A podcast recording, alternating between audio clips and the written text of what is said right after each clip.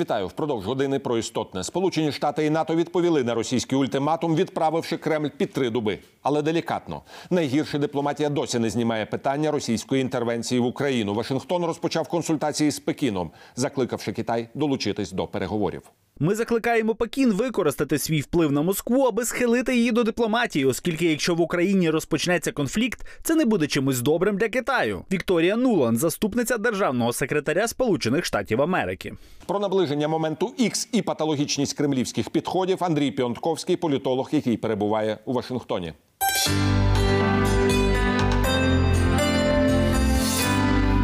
Вітаю вас, шановний Андрію Андрійовичу, в студії телеканалу Еспресо. Ну, геополітична ситуація така, що навіть психіатри вже є безсилими для опису чи спроб спрогнозувати, як буде все розгортатися. Американці сказали чітке ні. Интересно, на что они рассчитывали, когда в Кремле, когда этот безумный ультиматум они посылали. Э, Ну, сейчас, очевидно, растерянность, и все кивают на великого Пу. Никто Сам не может сказать. Но что интересно, ведь их послали не только американцы, НАТО и 30 членов НАТО. Их послали их самые те Кубы, Венесуэлы и Никарагуа. Никому их, изменяя выражение, ракеты не нужны. И это, а какими и чем еще они э, собираются пугать э, Запад? Выяснилось, что они нигде не нужны, кроме вот созданного ими Ордо. И все их страшные ответы, о которых Запад должен задрожать, они вот сегодня вращаются вокруг Ордо, и что как можно использовать это Ордо. Причем, вы же заметьте, полная растерянность стоит в Кремле. Одни говорят, давайте признаем Ордо, другие, давайте будем снабжать их вооружением. Официальный э, и Ла- Москва молчит, и Лавров, и Путин. Они, понимаете, в чем проблема Путина? Получается, что для спасения лица у него ничего другого, как каким-то образом поднять статус Ордо не остается. Путіна лишається тільки український напрямок з використанням ОРДЛО тимчасово окупованих територій. Ничего, никаких, никаких шагов у них не остается, никакого маневра или в Африку идти, или в Ордо. Но поднимать статус Ордо – это значит отказываться от Минских соглашений, от, от той самой удавки, помните знаменитую формулу Лаврова, что мы никогда не позволим Зеленскому соскочить с, э, с крючка Ордо, пусть он извивается над нем как можно дольше. Поэтому вчера м, было же очень смешно. Лавров выступал в Думе, там говорил какие-то общие вещи, а после него уже выскочили депутаты, начали э, предлагать э, вооружать Ордо. И когда его уже спросили, он всячески юлил и извивался, потому что он немножко умнее этих депутатов. И он понимает, что э, если принять эти меры по Ордо, то Украина получает то, что она давно хотела, чтобы Москва сама отказалась от Минских соглашений и пре- прекратила вот это давление, удавку вокруг э, Украины. Вот у них вот эта дилемма, которую они будут решать, решать в ближайшие дни. И я думаю, что Украине нужно воспользоваться здесь э, активно, активной роль украинской дипломатии, показать, что эти планы полностью опровергают идею, что вообще речь идет о возвращении Ордова и восстановлении территориальной целостности, и поэтому э, отстаньте от нас со всякими призывами там обсуждать э, особые статусы в Ордо. Это позволяет Украине сбросить вот эту удавку Лаврова-Путина, и это тоже очень позитивный шаг. Але є і негативний момент. Звісно, я знов вертаюся до цієї фрази. Так, чим біснуватішими вони стають, тим важче спрогнозувати. Але траєкторію ми приблизно з вами знаємо. Так і питання війни проти України ніхто з порядку денного досі не зняв. Использование Ордо, э, оно м, сопровождается чем? Беспрерывное обвинение в том, что Украина готовит э, наступление. Ну, это классическая такая операция Гляйбец, или как в украинской практике давно называется «распятые мальчики». Им нужны распятые мальчики на Донбассе. Ну вот мне вот я и говорю о том, что это можно э, прекратить активной, активной позиции Украины. Э, вы говорите, что Украина вам угрожает – it. Ну, замечательно, да. А мы, мы считаем, что нам. Так давайте предложим, решим этот вопрос радикально. Проведем замораживание конфликта, пригласим международных э, наблюдателей ООН, там, нейтральных стран, Финляндия, Швеция, Индия, Австрия, кого угодно, чтобы они заняли эту зону разграничения, и тогда вам не будет страшно, что э, ужасные бендеровцы придут осуществлять геноцид российского народа, и нам будет спокойнее. Вот мне кажется, сейчас как раз вот время для такой активной дипломатии. Где же движение мирного протеста в России? Ну, было движение мирного протеста. Вот э, его лидер Немцов убит, я вынужден был убежать из России. Было у нас три крупных марша в Москве. Третий, к сожалению, был уже похороном Немцова. Оппозиция или в изгнании, или в тюрьме. И вот такого акцентированного протеста, э, политически осознанного против имперской политики России, его нет. Но явно ощущение нежелание даже верхов. Никто не хочет воевать с Украиной. Вот это ощущение, оно растет. Кроме вот узкой группы безумцев, этой мобилизационной группы, о которой мы говорили, Патрушева и Путина, даже вся, вся политическая элита. Ну, для многих людей, ну, сама Понимаете, когда это было абстракцией, это одно. А когда вот каждый день американцы действительно сообщают о конкретных передвижениях войск, когда реальностью становится крупная война, в которой э, будет погибать десятки тысяч русских украинцев, это уже пробивает людей даже очень толстокожих и очень преданных Путину, и крымнашистов, и радовавшихся приобретению Крыма.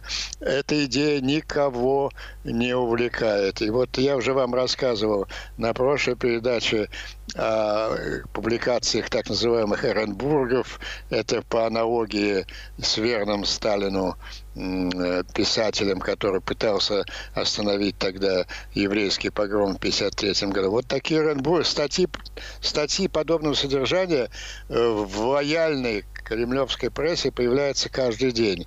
Из, из двух-трех пунктов. Первый Э, резкое осуждение НАТО, преступная деятельность НАТО, они нас э, э, окружают, они нас окружают. Второе, давайте там разорвем все, выйдем из Парижской хартии, выйдем из основополагающего. А третий, ради чего все это пишется, ну ни в коем случае не надо, нам не нужно вторжение в Украину, это будет на руку нашим врагам, это сплотит англосаксов, европейцев, всех врагов России и так далее. Кто-то нравственно отвергает эту войну, кто-то боится ее, кто-то боится американских санкций, которые э, по, последуют за эту войну. Но совершенно вот это глухое глухое сопротивление внутри элиты и внутри этажей власти, оно уже совершенно очевидно. Отсюда и вот разнобой, разнобой предложений. В общем, верхушка предлагает Путину э, такую сделку. Ему что-то нужно для спасения лица. Вот давайте признаем Ордо, там, может быть, даже э, инкорпорируем. Вот верните в родную гавань уже почти захваченную Беларусь Ордо, но ни в коем случае не идите на войну с Украиной. Вот примерно такой посыл йде від еліти. Андрій Андрійович, але ми розуміємо, що в 38-му році це не врятувало Німеччину власне від силового рішення, і значна частина рейхсверу була проти чехословацького сценарію. І Вони казали Гітлеру ні. А а він все-таки пропихнув свій сценарій. Очень хорошо, что вы подняли эту аналогию. Не только в 38-м, и в 36-м, 36 с каждой новой акцией, перед каждой новой акцией Гитлера, там, начиная с Рейнской зоны, потом э, Саар, э, Австрия, Судет, Рексвер все время был против. И более того, готовил заговор И, и чем заговор скрывался, срывался в последний момент, Запад ему уступал. И офицеры начали думать, может быть, мы не про, может, может Гитлер действительно гений. Смотрите, Запад ему каждый раз уступает. Вот э, если бы сейчас Запад уступил, он пошел бы на Украину. Но сейчас как раз разница с 1938 годом. Да, и, кстати, наш РКСВР, уверяю вас, тоже против. Ну, просто потому, что они военные профессионалы. Я уже вам говорил об этом замечательном друге Украины, генерале Бужинский, который на каждой передаче говорит, давайте душить их экономически. Это его способ предотвратить войну. То есть здесь как раз ситуация и РКСВР против, и элиты против, и Запад, наконец, проявил твердость.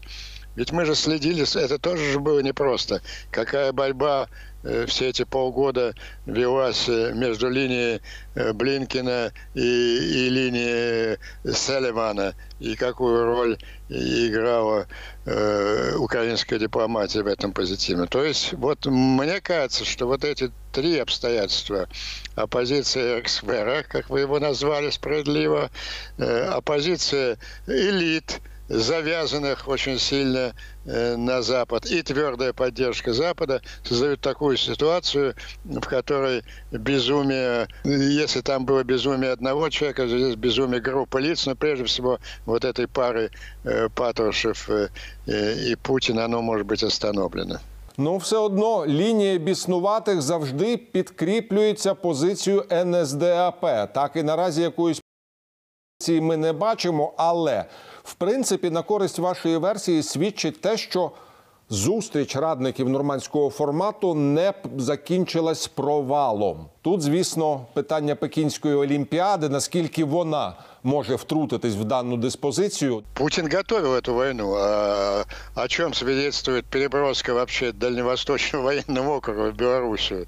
Это, помните, это почти то же самое, как сибирские дивизии, которые спасали Москву э, в ноябре 41 года. Конечно, это под войну и под вторжение. И даты расписаны там, эти несокрушимые реш... Э, единства и решимость, как они называются, эти маневры, они рассчитаны с 10 на 20 февраля.